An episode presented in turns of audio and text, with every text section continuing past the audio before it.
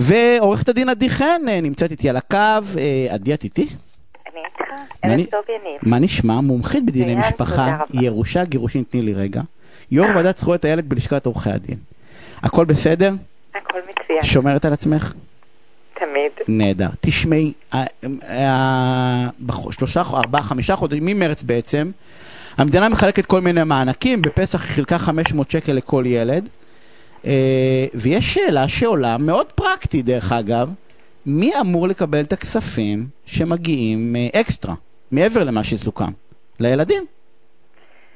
כן, הרעיון עצמו הוא מבורך, אבל הוא יצר לא מעט אה, קשיים, לא מעט בלבולים וגם לא, לא מעט אה, דיונים בבתי משפט. אז שאלה מאוד מעניינת. תראה, אף פעם בחיים לא היה לנו מענק כזה, מענק מיוחד.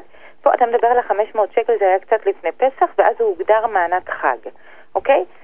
אה, מטבע הדברים, אבל הוא פר ילד, מענק חג פר ילד. פר ילד. כאילו כן. זה ברור שזה לילדים, זה לא איזה מענק שאתה יכול להגיד זה לאמא או לאבא. זה נכון, אבל בוא, בוא נראה איך, איך, איך בתי המשפט ובתי הדין, איך באמת התייחסו למענק הזה. אז אה, השאלה העיקרית היא למי, למי באמת מגיע המענק. עכשיו, אם אנחנו אה, נסתכל על הסכם הגירושין, נראה שקצבאות לרוב, קצבאות מועברות לרוב, ברוב המקרים, כן? עכשיו, לאחרונה, בשנים האחרונות, כן יש יחס שונה, אבל קצבה בדרך כלל הועברה לאם, ואז מטבע הדברים המענק הזה הועבר גם לחשבון האם. אלא שההעברה הזו יצרה באיזשהו מקום גם חוסר צדק, כי בעצם יש לך גם משמרות משותפת, יש לך, אה, אה, זה לא רק למי הכסף מועבר, אלא יש לך אבא פעיל, יש, יש לך זמני שהות, יש לך הוצאות נוספות. אז בוא, קודם כל אני תמיד אומרת ללקוחות שלי, גם מלחמות צריך לבחור. לא כל מלחמה צריך להילחם, ולא, ולא לא, לא על כל דבר צריך אה, לנהל אה, דיונים. עכשיו, פה מדובר בסכום קטן, אף אחד לא הולך להתעשר מזה. צריך להיות הוגנים, אנחנו בתקופת חירום, אנחנו לא בתקופה שאנחנו צריכים לנהל פנקסנות. עכשיו, למרות שיש לך אבל, הסכם אבל עדי, הגירושין- שלושה ילדים זה 1,500 שקל, נכון, ואם נכון, אני נכון. עצמאי ואני צריך לשלם מזונות, או אני, עזבי את זה, אנחנו, אני תמיד אומר אני כי אני, אני גבר, אבל זה יכול להיות גם הפוך, כן?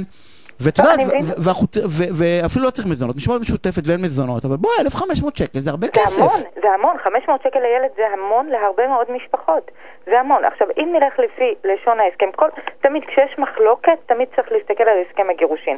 אבל אני אומרת, עזבו במקרה הזה את הסכם הגירושין, כי בדרך כלל כותבים קצבת הילדים מועברת או לאם או לאבא. אבל כן? זה לא קצבת ילדים, זה תמיד יכול להיות, זה משהו- אקסטרה. זה משהו מיוחד, זה אקסטרה, לכן אני לא הולכת על, ה, על הנושא הזה.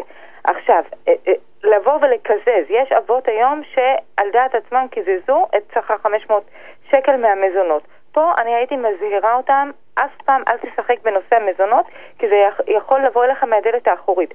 מספיק שהצד השני ילך להוצאה לפועל, יגיש את, ה, את פסק הדין, ייפתח לך תיק הוצאה לפועל, אז תצטרך לשלם פי שלוש. אז לא לעשות דברים כאלה. מה שכן, אני הייתי מציעה להיות הוגנים, אוקיי? אם יש לי אבא מעורב והילד גם אצלו, אז אין שום סיבה שהנטל, שה, שהמענק הזה לא יתחלק, ובצדק בית הדין הרבני בפתח תקווה הוציא מספר החלטות מאוד מעניינות. החלטה ראשונה אומרת שמענק כזה הוא מענק משותף וצריך להתחלק בין השניים, בין שני ההורים. החלטה אחרת אומרת שבואו נסתכל על המענק. המענק הוא בעצם ניתן להורים בגלל תקופת הקורונה, בגלל הקשיים הכלכליים. אז הוא בעצם סוג של סיוע במזונות הילדים. ומאחר והוא כזה, אז בואו, מי שצריך לשלם את המזונות, מי, שמשלם את המזונות, אז הוא גם ייהנה מה, מהמענק הזה. באותו מקרה, בית הדין קבע, מקרה מאוד מיוחד, שהאבא יקבל 80% מהמענק, למרות שלא היה מ- במצב של משמורת. ואוקיי, ואת אומרת בית דין רבני, בית משפט לענייני משפחה אה, הגיעו אליו, אה, כי קיבל החלטות בעניין הזה, למיטב ידיעתך? אני לא ראיתי, אני לא ראיתי החלטות uh, כאלה של בית משפט למשפחה, אני ראיתי הרבה החלטות של בתי הדין הרבניים. הבנתי. אבל את- מטבע הדברים, תראה, אם, אם רוצים להילחם על זה... לא, אז- עלות מלחמה, לד- אני דרך אגב, שאפו גדול למי שנלחם על הדבר הזה, כי הרי עלות, עלות המאבק על הדבר הזה היא, היא, היא יותר, יותר יקרה מאשר המענק עצמו. נכון, אלא אם זה נכון. ויכוח עקרוני של הדבר.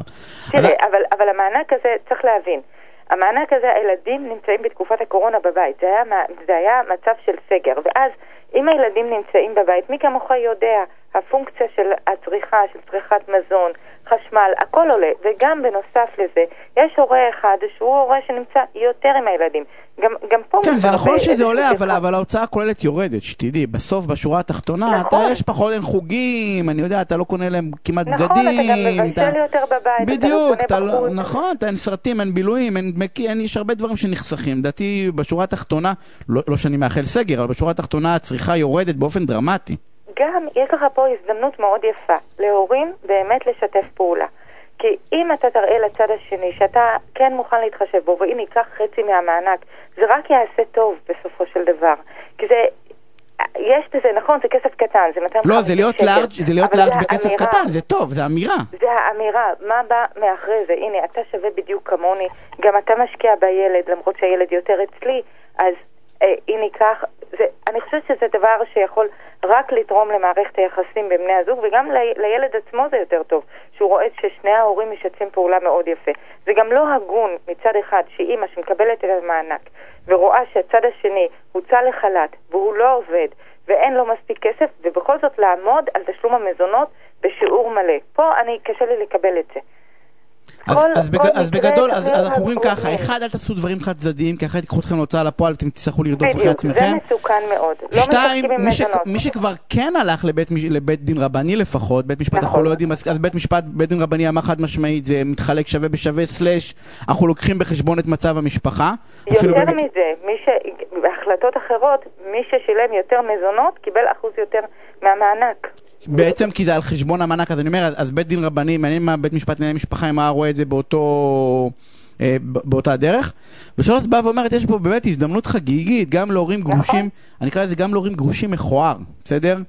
גם להורים גרושים שהם אה, לא בהכרח שימו יפה, שיש הזדמנות על כסף קטן להיות לארג'ים, כן לעשות איזשהו שיתוף פעולה אה, אה, בנושא הזה. ויניב, לזכור, מלחמות זה כמו כל פרויקט אחר, מלחמה צריך לבחור. לא על כל דבר נלחמים. אה, זה נכון, אם כי, אני, אני מסכים, אבל את יש פה משהו, בעיקר במערכות טווח אה, ארוך, שזה נורא נורא מרגיז. כי כמו שבאת ואמרת, אם, אם כאילו מישהו, בדווקא, אין לי, אני, הדוגמה שנתת על, הג- על הבא, אבא שהוא בחל"ת, ובכל זאת כן. עומדים, עומדים כאילו, את יודעת, שעד השקל האחרון ייכנס, זה נורא. אז, אז נכון שאתה, שאתה אומר, תשמע, לקחת עורך דין אחריו או לייצג את עצמך או לא משנה מה, בסדר, זה כאילו 1,500 שקל, אבל זה לפי 1,500 שקל ש... שאין לך, אין לך, במ- אין לך אוכל במקרר. כאילו אנשים היום נמצאים בסיטואציה מאוד מאוד מאוד קשה. מילת המפתח היא הגינות, לפעול בהגינות כלפי הצד השני. אין לו עכשיו, אז בוא, תהיה לארג' איתו, תאפשר לו, תפחית לו קצת מהמזונות. אנחנו שוב בתקופת חירום, אנחנו לא בתקופה שגרתית ואי אפשר עכשיו לעמוד על המקח, ממש לא. אני, אני, ממ- אני דרך אגב, מה שאני לא עד הסוף, או שאני לא, אני לא, לא יודע איך מערכת המשפט ומערכת הדין הרבני, סלש לשכת עורכי הדין, וזאת אולי קריאה, כן. לא עשו מנגנון שיכול, שיש לבני הזוג למי לפנות. כי היום, את יודעת, אם בן הזוג אומר לך לא, אז או שאתה מחליט לריב או שאתה מחליט לא לריב, אבל כאילו אין לך איזשהו מנגנון שבא ואומר, אנחנו מבינים את הסיטואציה, אנחנו מבינים שמצד אחד מדובר בכסף קטן, מצד השני הכסף הקטן זה בדיוק האוכל של ה... את יודעת, השכר דירה שלי, כאילו זה לא שאני אה, נכון. אה, מתפנק ב- במשהו. זה אה, מעניין, יניב, כי אני בהקשר הזה...